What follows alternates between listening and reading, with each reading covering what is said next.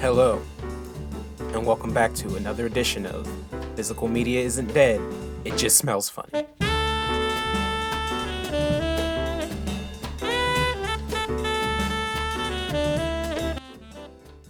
This is the one year anniversary of Physical Media Isn't Dead, It Just Smells Funny, and I don't know what to really say about it. I've kind of fallen backwards into doing these reviews despite being the one who wanted to do them in the first place. This all kind of started with me just wanting to very much review the complete films of Agnes Varda box set from the Criterion Collection.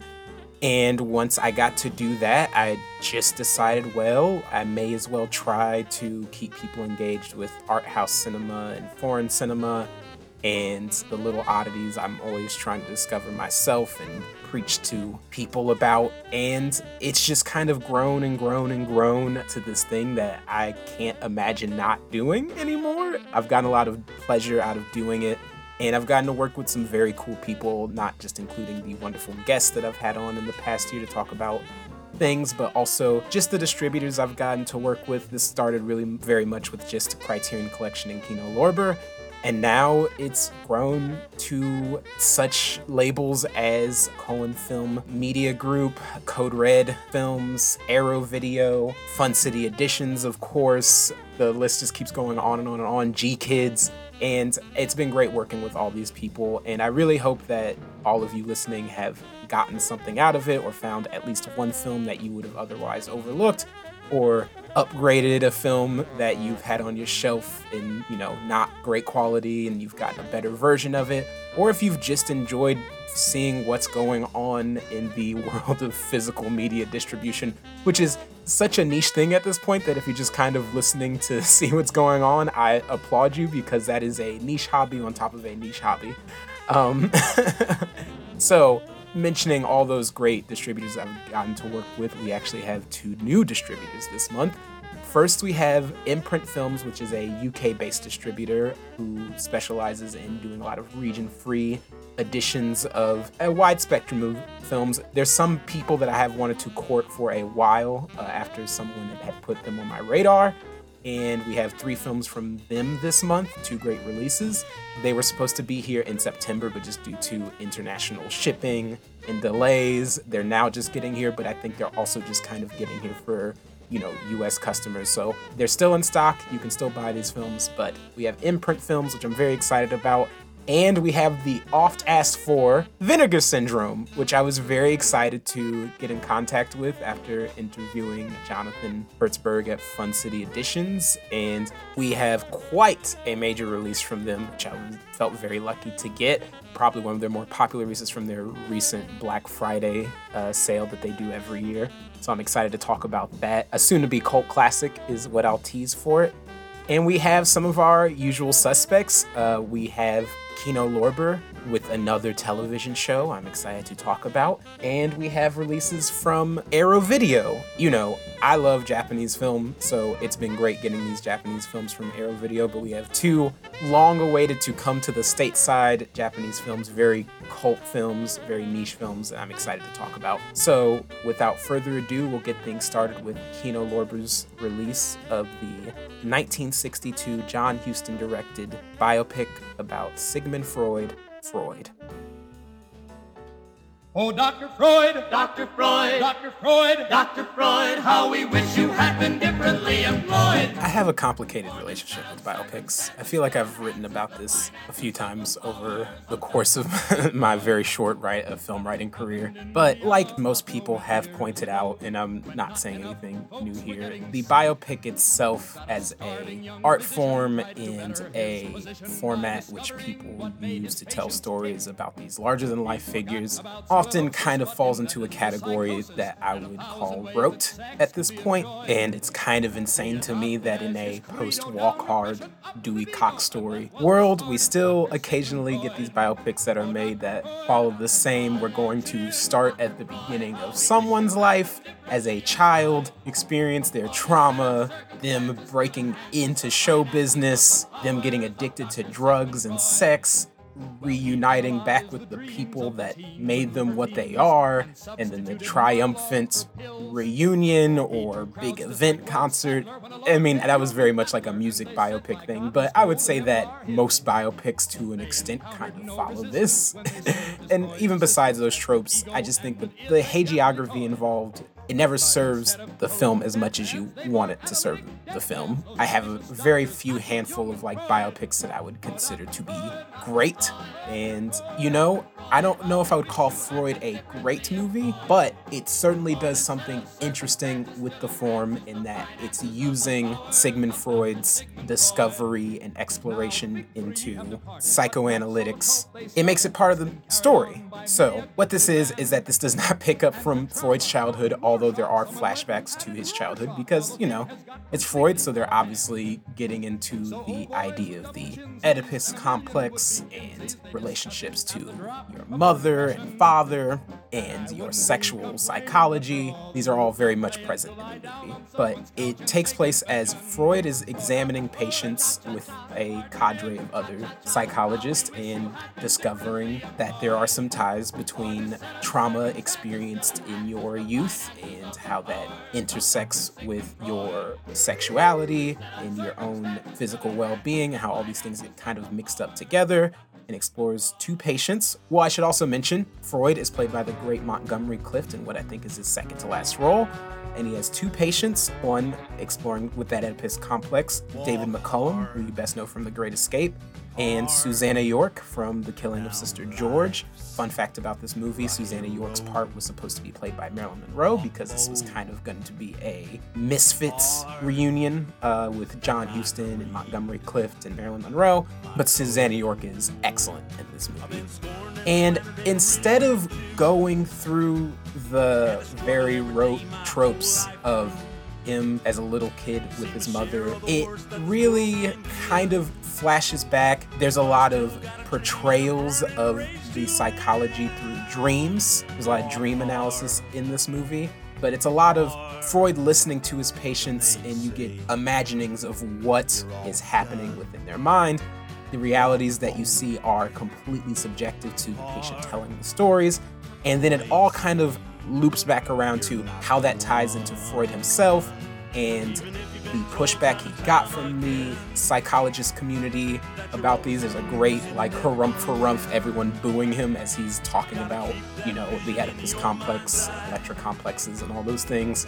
A great scene. It really does kind of, remember reading a review of this movie about how it uses uh, actual tenets of psychology within the way it's portraying certain scenes of the movie. Now, I won't get into that mostly because I don't write these and I would I don't want to say the wrong thing, but from my understanding is that there are some practices in psychology or schools of thought that are portrayed in this movie in some of the scenes in which he is talking to some of his patients or within himself when you see the surreal kind of dreams that he is having and to me, along with how st- this is a film from 1962, the black and white photography from DP Douglas Slocombe, who you probably best know from Raiders of the Lost Ark, the way it's filmed kind of add to that ethereal, dreamy quality to the movie. So even when you're sure you're in reality and not someone subjectively accounting of your childhood,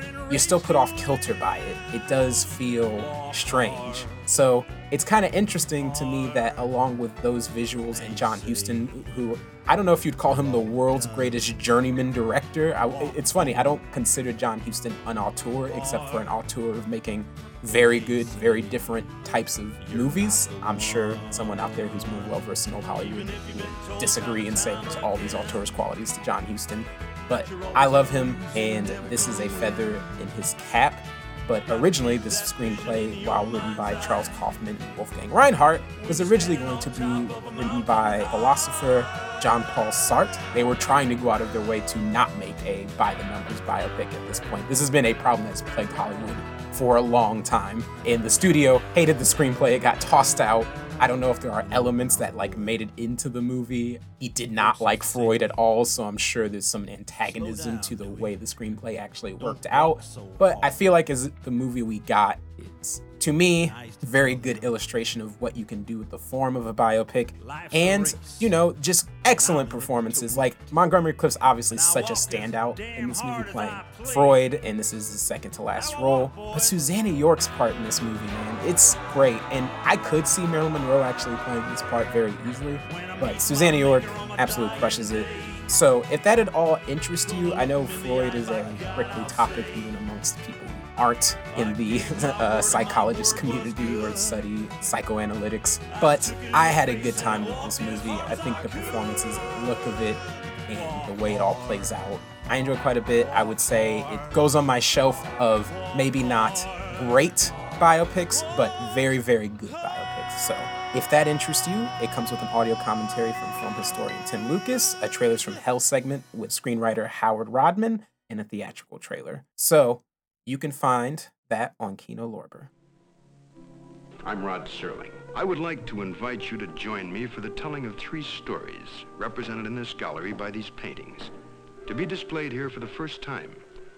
Each is a collector's item in its own way, not because of any special artistic quality, but because each captures on a canvas, suspends in time and space, a frozen moment in a nightmare.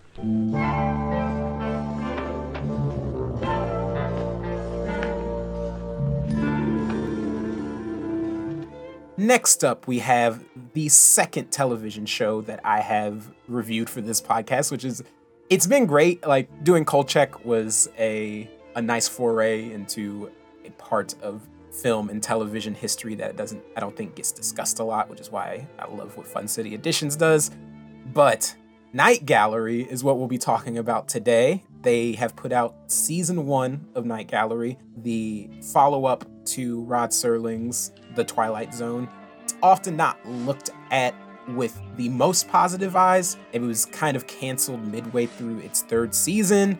There's a great special feature on this disc, and I'll get into what Night Gallery is in a second, but there's a great special feature on this disc called Syndication Conundrum about how they would take these hour long episodes and cut them up into half hour long episodes so that it could make syndication. But because Night Gallery isn't a complete, like, each segment is 19 minutes long or something like that, they had to either drastically shorten some segments or find ways to pad other segments because the segments in Night Gallery episodes can range anywhere between like 15 minutes and like 40 minutes, at least to my knowledge. But what is Night Gallery? Well, as I said, it's the follow up to Rod Serling's The Twilight Zone. It's a little more horror tinged than The Twilight Zone. It's a little more EC Comics, a little more O. Henry type stories uh, where characters get their comeuppance or there's just a surreal, strange things that happen to them. There's a lot of irony. Uh, and the other reason I requested this specifically is because it is such a large part of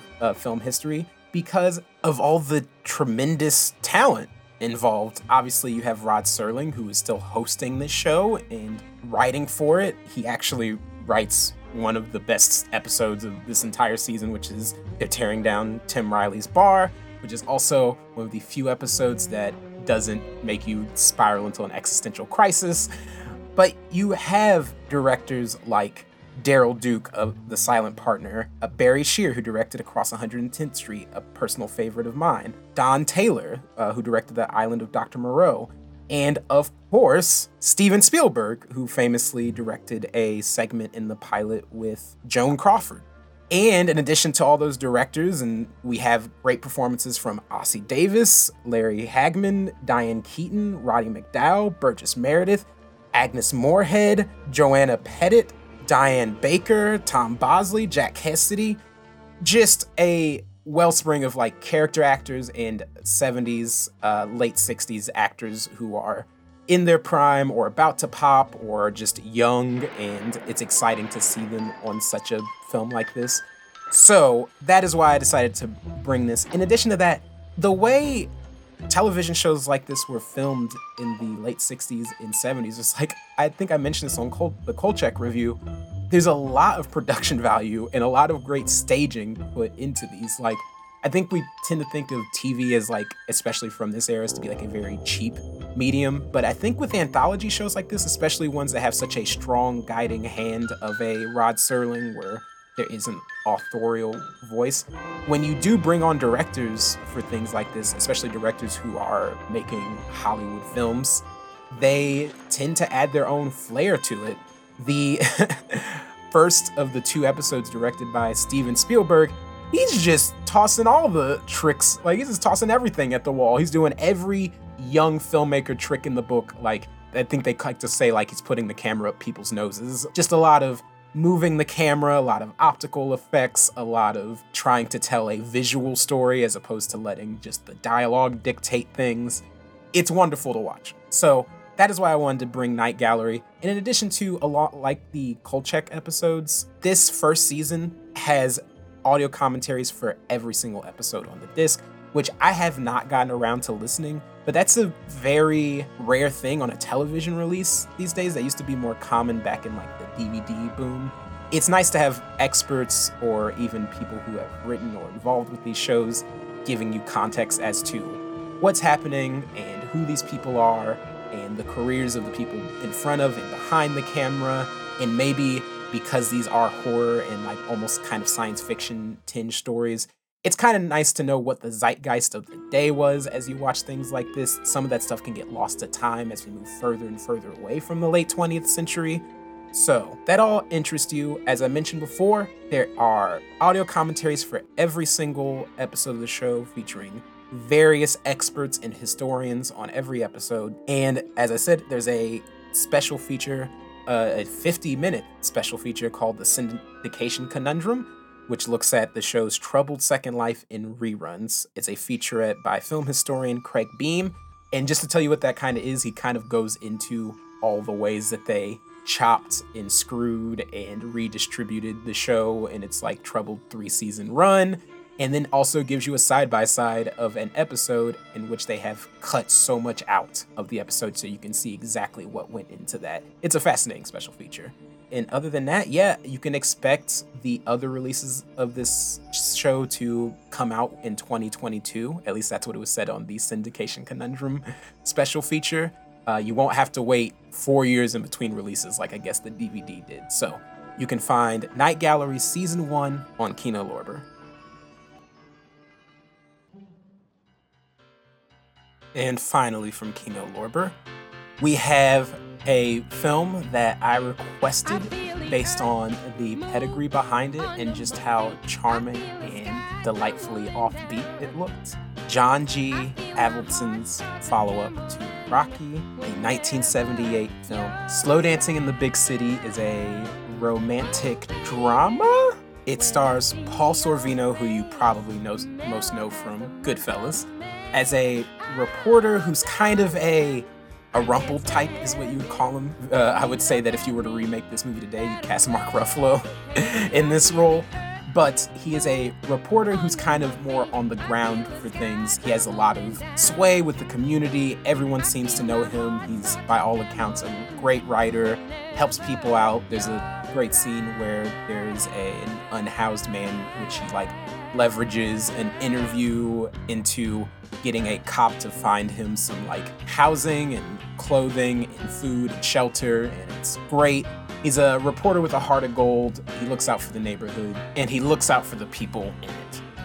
His love life isn't necessarily bad, but it also isn't the best. He has kind of a very casual thing with a bartender named Franny, played by Anita Dangler, who very much wants to marry him, but he himself is just so married to his job and likes her company well enough but doesn't love her the same way. This all kind of takes a turn when all of a sudden this young, beautiful dancer named Sarah Gance, played by Anne Ditchburn, who is a real life ballerina, moves into his apartment building and uh, they begin to start a rapport, which then turns into a romance. The thing about Sarah, unfortunately, though, is that you find out early on in the movie is that she has a degenerative, debilitating condition that eventually she just won't be able to dance anymore. And I like this movie a lot. I don't know how well regarded it is. I don't think it's very well regarded, if I'm being honest. But for me, this is a fascinating movie for many different reasons. One, Paul Sorvino, not really a traditional romantic interest slash male lead in a romantic movie. He is great. I love Paul Sorvino. He's just not traditional. And for me, that is a plus in this case. Two, casting a real life ballerina into this movie while a novice actress. I think she's quite good. I think there's she carries a level of melancholy about her that plays very well on camera. And then also makes the Swan Lake arranged um, or Swan Lake inspired ballet that uh, composer Bill Conti, also famous for Rocky, it makes those scenes play out insanely well, especially the rehearsal scenes.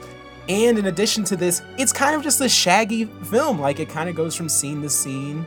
It's him interacting with all these like characters within the neighborhood, and it's all interwoven with this great little and I you know, I say this is a positive Rocky S story about a young woman who has to face the reality that she won't be able to do this forever, and the man facing this reality that while he is married to his work, he has feelings for this woman and she has feelings for him. I find there seems very charming.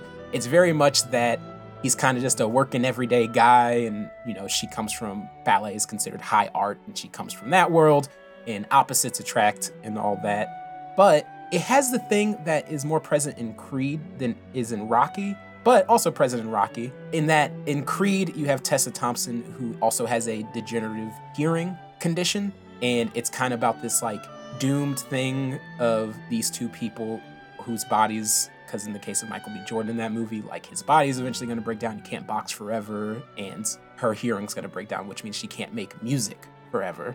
It's also very reminiscent of Adrian and Rocky and all of the Rocky movies except for in that case it's like two people who society has given up on essentially finding like love and solace within each other. But i think i could see why john g. Avildsen made this movie after rocky. Seemed like he was probably taken with the romance of adrian and rocky in that movie and probably just wanted to expand it out into a feature-length film and whereas that is the big biggest concern. That isn't to say that the dancing part of this movie isn't full blown and you aren't getting those sequences, but it's less concerned with the can this woman go the distance and more can these two people find some peace within each other. So I found this movie very charming, and I'm kind of going on a limb recommending it because, like as I said, I don't think it's particularly well regarded.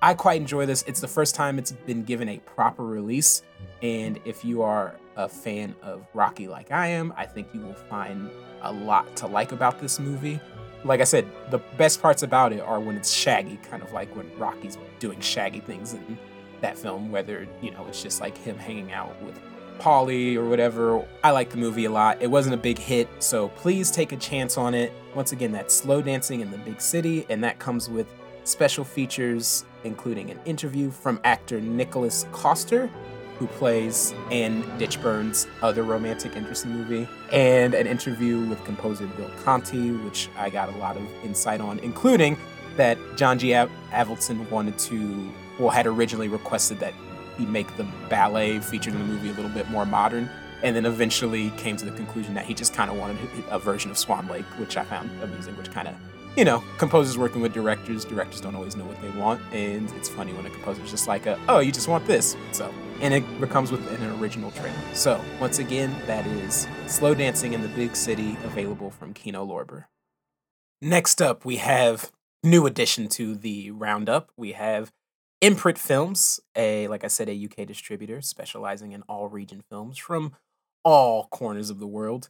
And kicking things off, we have their release of the 1969 British assassins comedy, The Assassination Bureau Limited. I am Ivan Dragomiro.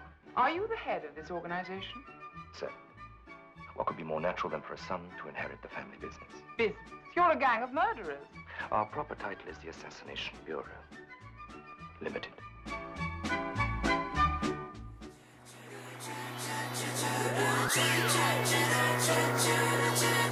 The Assassination Bureau Limited stars Diana Rigg and Oliver Reed, just looking very smoochable. I think young Oliver Reed is very attractive, and I also think uh, young Diana Rigg is very, very attractive. But it is a kind of a romp directed by Basil Dearden. And if you don't know who Basil Dearden is, he's kind of famous for being known as kind of this stuffy director, or at least having that reputation. Uh, I reviewed one of his films on here, The Blue Lamp, not too long ago. But he also had forays into, you know, the London Underground genre film. I think Criterion released a four disc uh, set that has those films on it, which include like Sapphire and Victim and The League of Gentlemen. And as I learned from a special feature by film commentator and historian Kim Newman, this comes from an era of the late, like the swinging 60s transitioning to the more lurid 70s, where you're getting a lot of these comedies and romps that are like overly long, overstuffed with cameos, incredible cast of main players, movies in which like you very much would love to put on on a Sunday afternoon and you're not really necessarily not paying attention to it, but you are more admiring like the set design, the jokes you do catch, the chaos and mania of it all. And what this movie is about is about Diana Rigg coming to Oliver Reed, who is, well, Diana Rigg is a reporter going to Oliver Reed, who is the chairman of an assassins bureau. And she essentially asks him to assassinate the head of the League of Assassins. And what ensues is Oliver Reed honors her request, and it is up to the other members of this bureau to try to take down Oliver Reed. All the while, Diana Rigg and Oliver Reed are forming kind of a romance. She's kind of a proto feminist within the movie.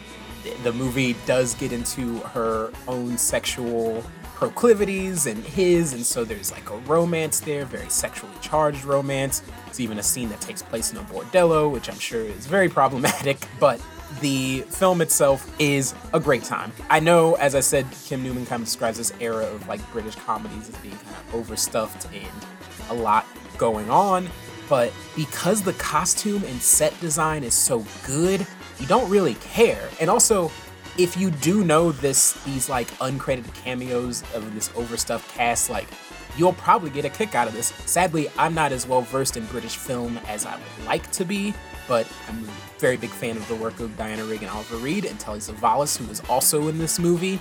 And as I said, I'm sure there are like cameos by other people, people who are more into British film will be into.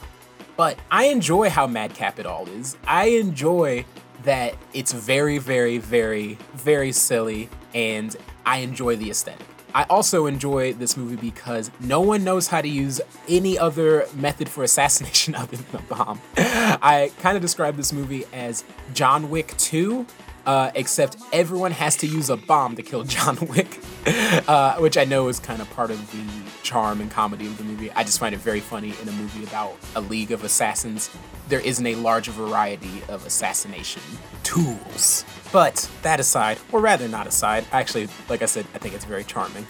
If you enjoy these like light romps from the late 60s, and if you are into this fun fact that this is actually a movie or a based on a book that is an unfinished book by Jack London, who you will know from Call of the Wild and White Fang. It was an unfinished book that was finished by Robert Fish, and it was it wasn't finished mostly because he found it kind of frivolous. I think uh, it wasn't like a Dickens thing where like he just literally passed away in the middle of like writing this thing. So if you're into that little fun fact and you're into these 60s kind of swing in London, or if you're into steampunk, or you're just into these actors and actresses and this whole vibe and aesthetic, I think you will like this movie. I think this movie has some gorgeous title cards with like black, like white text on a black background with these like rings of flowers in different colors. It's gorgeous to look at, like the rest of the movie is. So, along with, as I said, an aforementioned special feature with uh, commentator Kim Newman, an audio commentary by film historian Kevin Lyons, and Diana Rigg A Tribute, a visual essay by film historian Kat Ellinger, along with a theatrical trailer and photo gallery. You can find this on Imprint Films. And our other title from Imprint Films, we have a box set which includes both versions of the Browning version.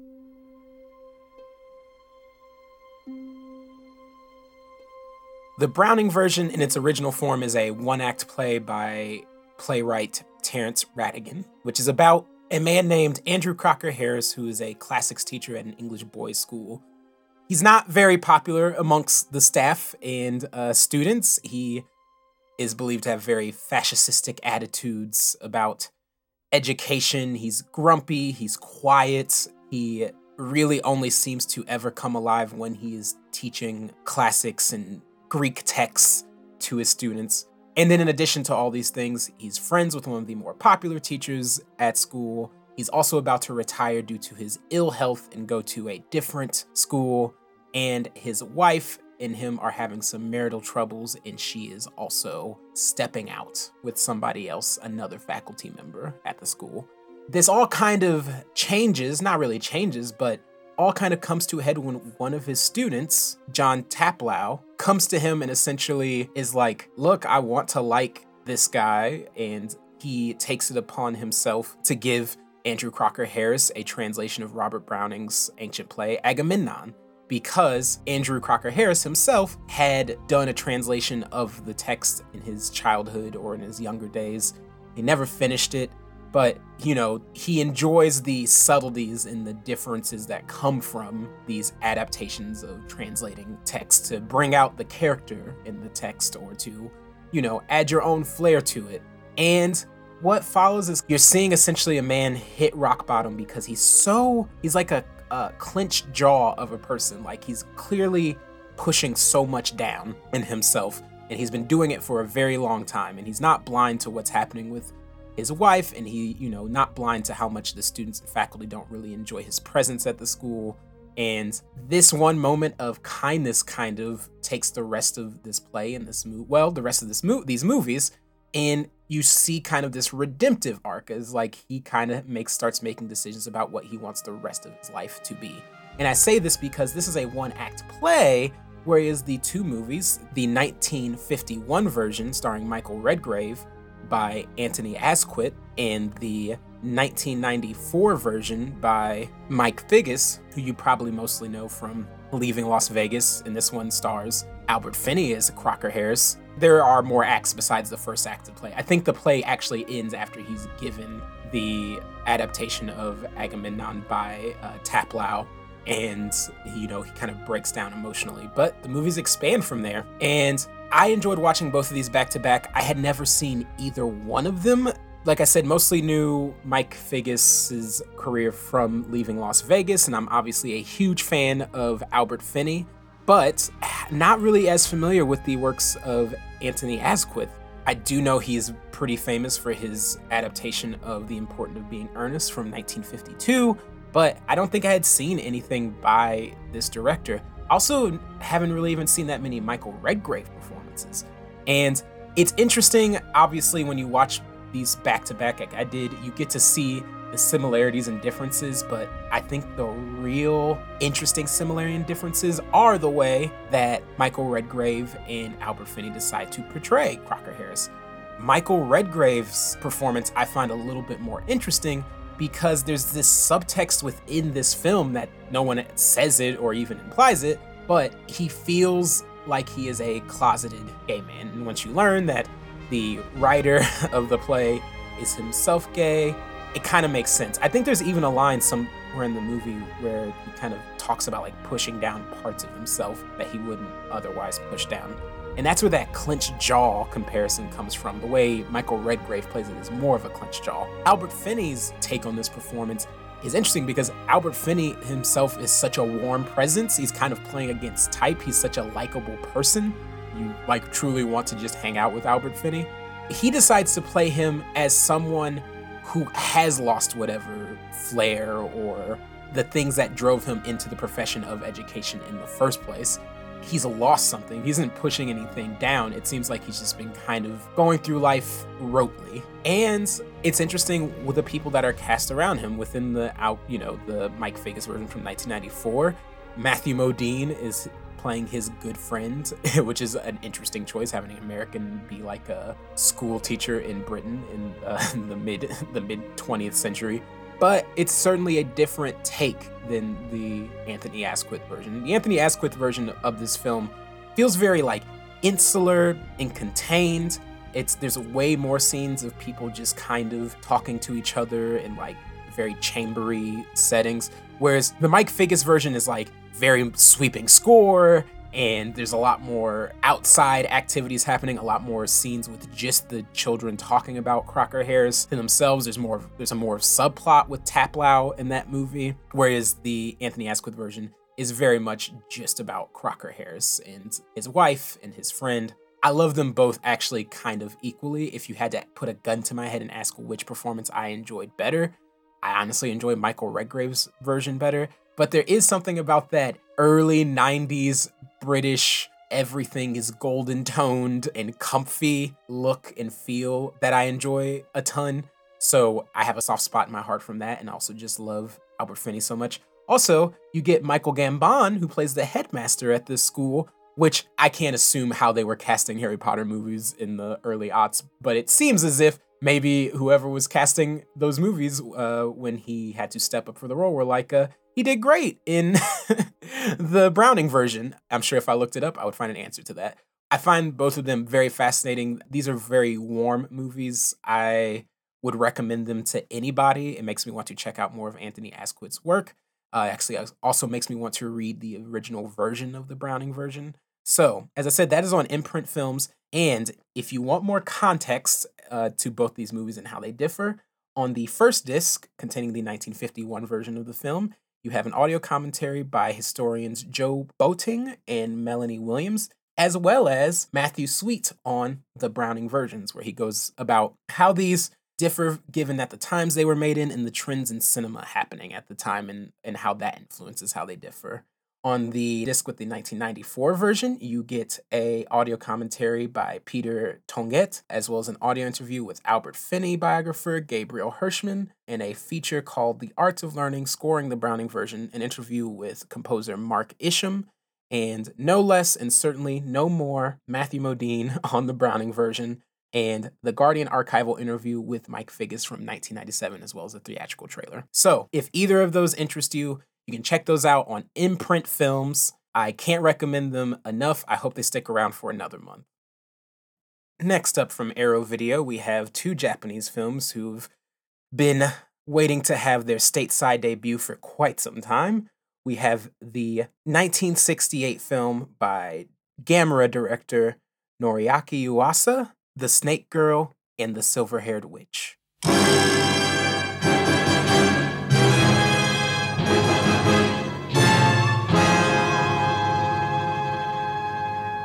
So, as I just mentioned, Noriaki Yuasa is most famous for his work at Daiei Studios, who I mentioned last month uh, for my Yokai Collection box set review. They are the ones who did that, and they're also most famously the ones who did Gamera. Yuasa is essentially the most prolific of all the Gamera directors, meaning that he directed most of them, at least the ones from that particular era it's interesting to see what other films that he made besides that because he's mostly known as the Gamera director. And this is a film that we don't really make anymore, which are horror films aimed specifically at children.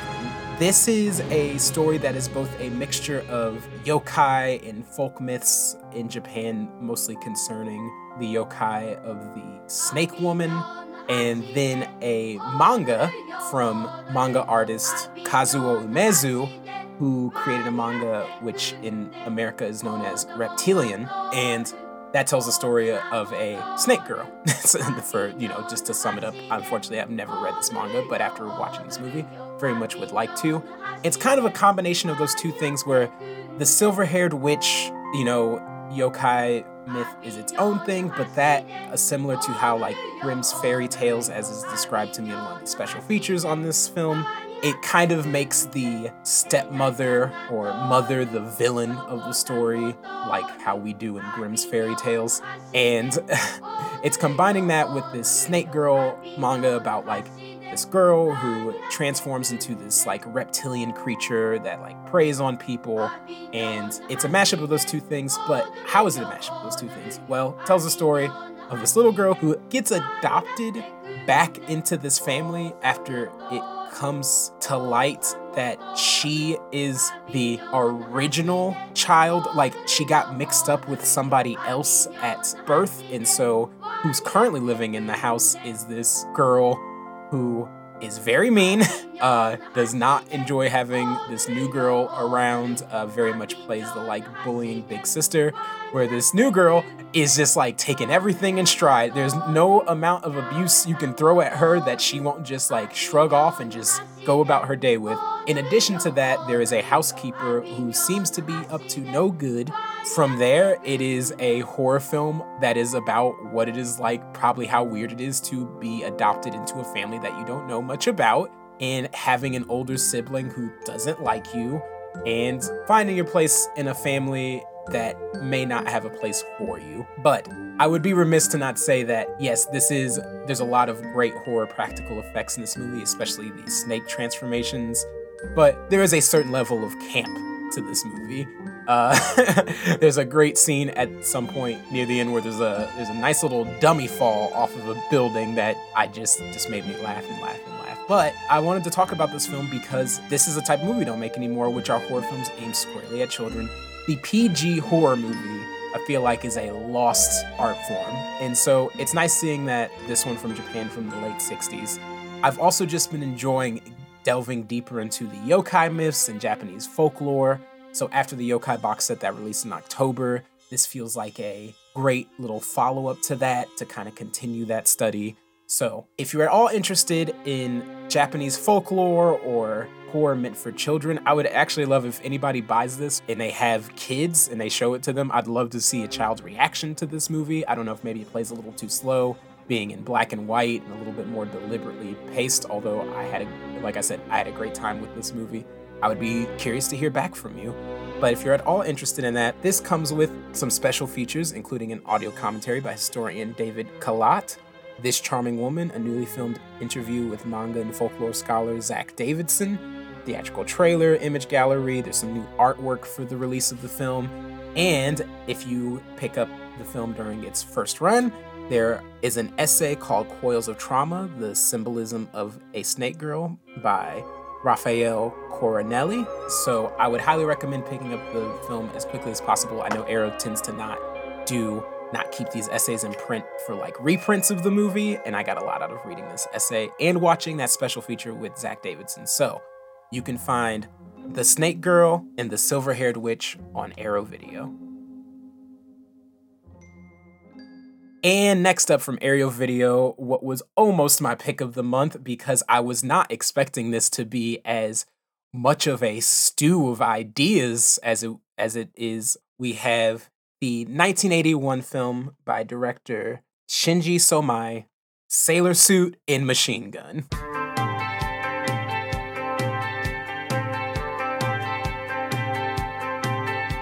Now, if you hear that title and you're like, oh, well, I'm in, you had the same reaction as I did when this first got announced. I didn't know what this movie was at all, but I do have a special interest in Japanese cinema. Like, I guess like 80s and 90s Japanese cinema very specifically because so much of my knowledge of Japanese cinema is like the like 40s, 50s, 60s, and then the aughts when there felt like there was a big boom of like Japanese films making their way stateside. I think probably partially due to Quentin Tarantino's influence after making Kill Bill, if I had to guess why that was happening.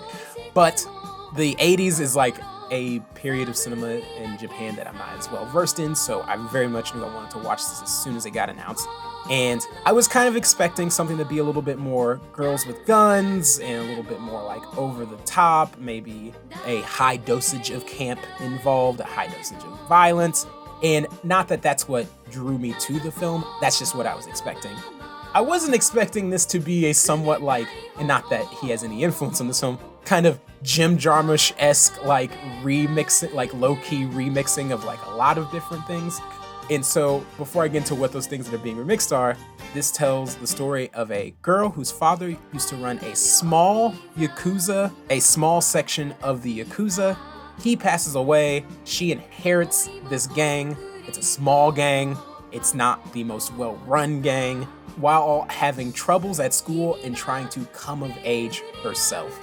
So this movie is a coming of age story mixed with a Yakuza story, There's the aforementioned machine gun, and another element of this you wouldn't expect is that it's shot so interestingly by Seizo Sengen, who does a lot of these like slow, languid, long takes and like finds the like beauty in the lighting of Japan at night and staging people like in the foreground and background.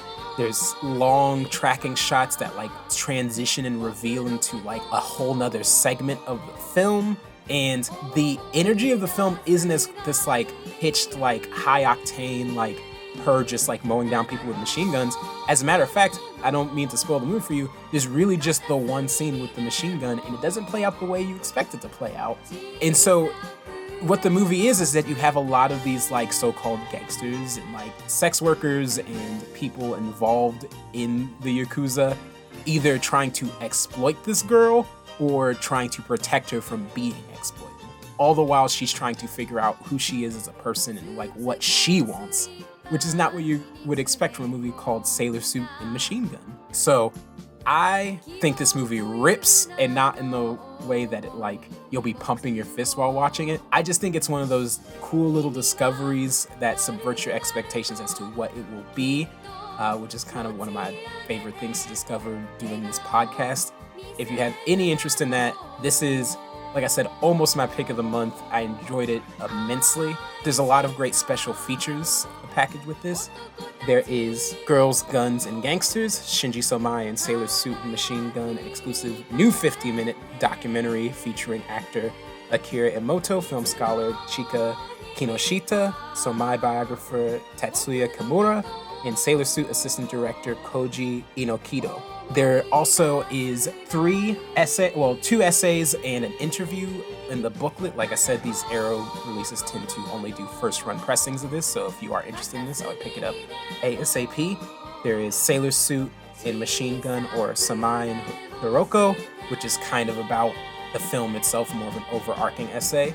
There is Sailor Suit and Kadokawa, which is an essay about the production studio that put this out, the films that it was making at the time, kind of this small film studio considered a joke when it first started, uh, and just kind of how it's rise to somewhat some prominence. And there is Hiroko Yakushimaru and Kiyoshi Kurosawa in conversation. Kiyoshi Kurosawa, who actually did a written review of his most recent film, Wife of a Spy, on the blog for this month's round of reviews, uh, also known for his uh, horror movies Cure and Pulse, along with many other types of films. He was an assistant director on this film, and Hiroko Yakushimaru is the idol star who plays the, the titular sailor suit holding the machine gun. Um, I forgot to mention that there's a thing called like idol culture in Japan, which just like pop stars and models who like their faces are like plastered everywhere and they have huge followings. She is the star of this film, and they have a conversation of what it was like to work on this film at the time, which is something I'd love to delve more into the idea of like Japanese idol cinema. You can find Sailor Suit and Machine Gun on Arrow Video. Next up, we have our next new distributor, which I'm so happy to finally join us. We have Vinegar Syndrome and what is one of their biggest releases of the year New York Ninja. Abductions of young women are still being reported. Another woman with mysterious radiation burns has been discovered. We're gonna have a baby. Oh my god. I can't believe that John's wife was murdered. You have to try and pull yourself together. This city owes me. Well, what's that? Justice. Why won't anyone do anything? We are strong on crime, and together we have the power. This is a big city. We're doing what we can. Dude, dude, what happened? Is, is he okay? What? Huh. Oh, what? Shit. What?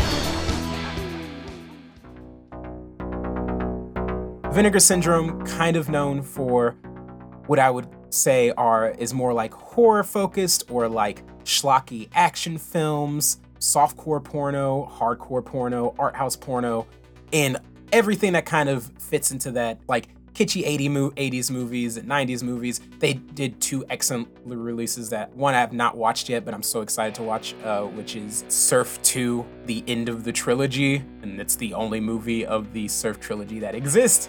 uh, and a personal favorite of mine, Six String Samurai, which comes in this handsome package, which is the same thing as New York Ninja. But this is part of a new line that they've started called VSP, which means Vinegar Syndrome Pictures, because they are making movies now. And the story behind this movie is the biggest selling point of this movie.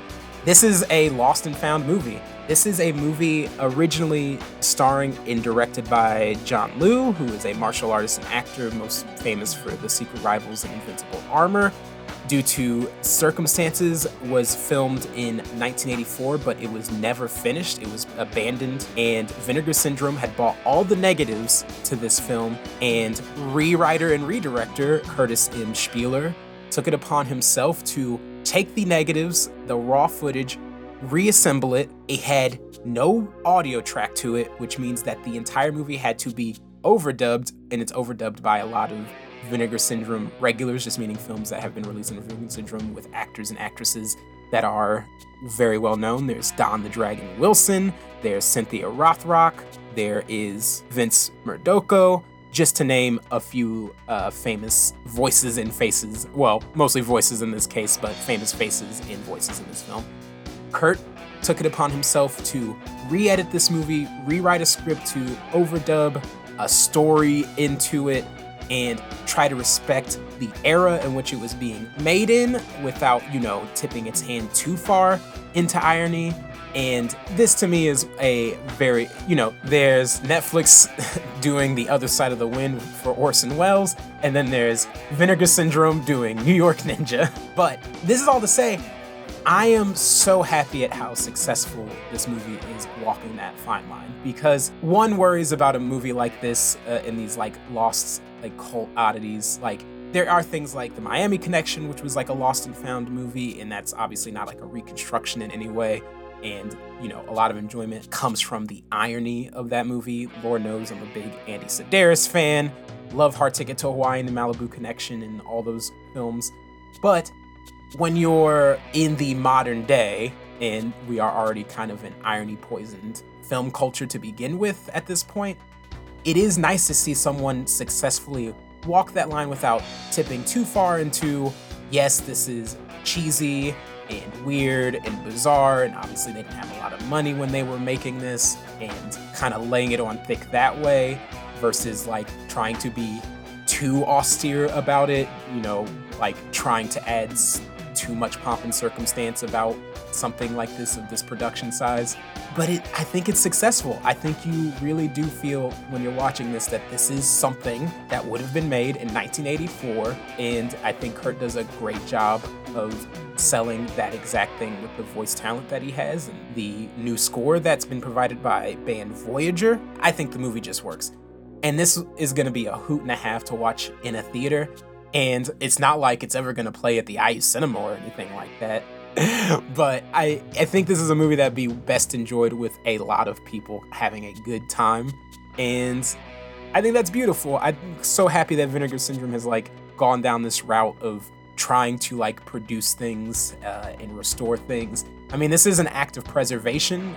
I mean, there's no way to get the original audio for this movie, so that would just always be lost to time. But it's a way for the movie to get seen, which I think is the most important part. And on top of that, it's very good. So, New York Ninja, the Vinegar Syndrome special edition release is insane, like all of their special edition releases are.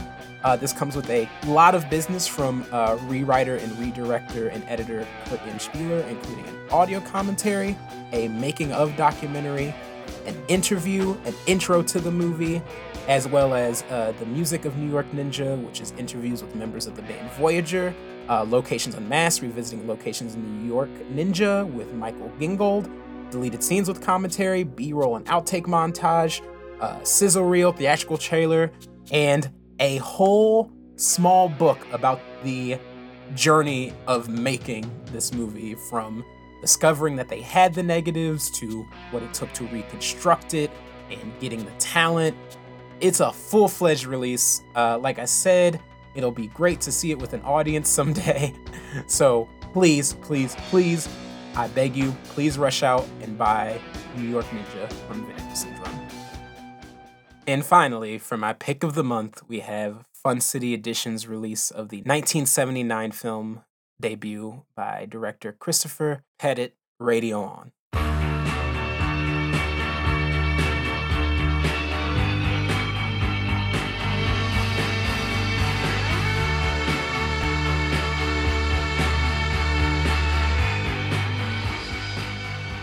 This is a special film. It has been listed as one of the 100 greatest British films by Little White Lies. It's a entry into the very rare British road movie genre. It is a new wave movie while also being a post-punk movie. And like all road movies, it's kind of a western. And it also feels like it could be a footnote in the uh, new German cinema movement of the uh, 70s.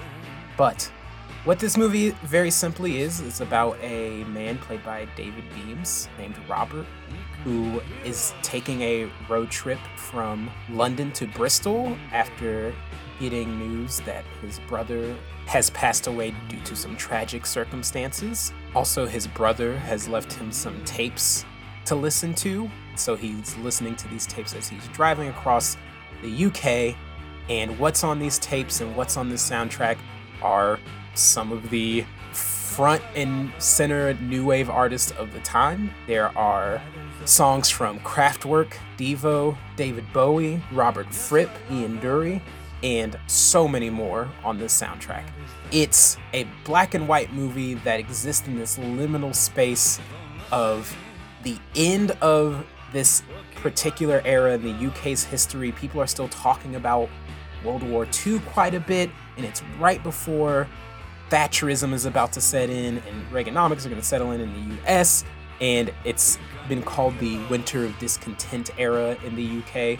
And you feel that all through this movie as Robert travels around. The people he picks up, the people he interacts with, everyone's got a story to tell. Everyone's got this very thick layer of ennui about them. It kind of moseys on from like person to person, which is one of my favorite aspects of a road movie.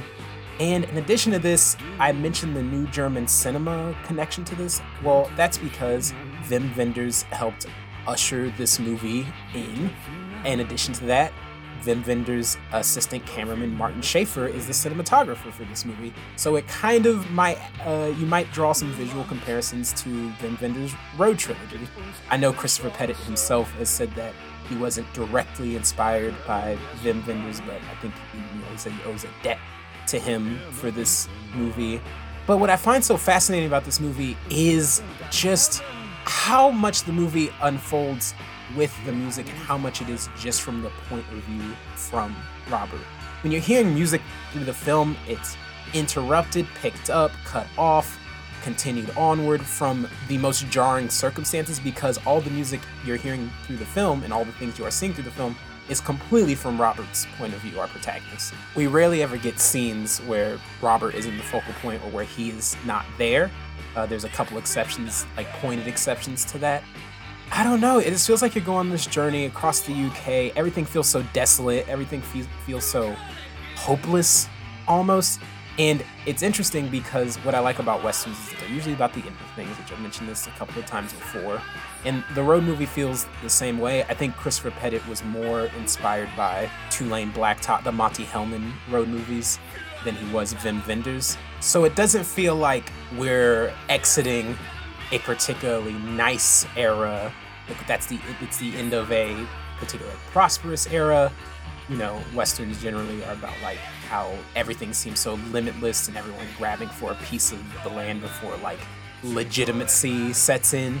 This feels more like a this is the end of one era in which people are unhappy when they're about to transition into an era of legitimacy that will in itself give way to its own swaths of mis- misery.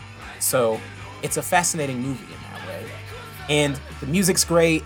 Obviously, there's much ado about the David Bowie on the soundtrack that opens the movie, which is from his German era.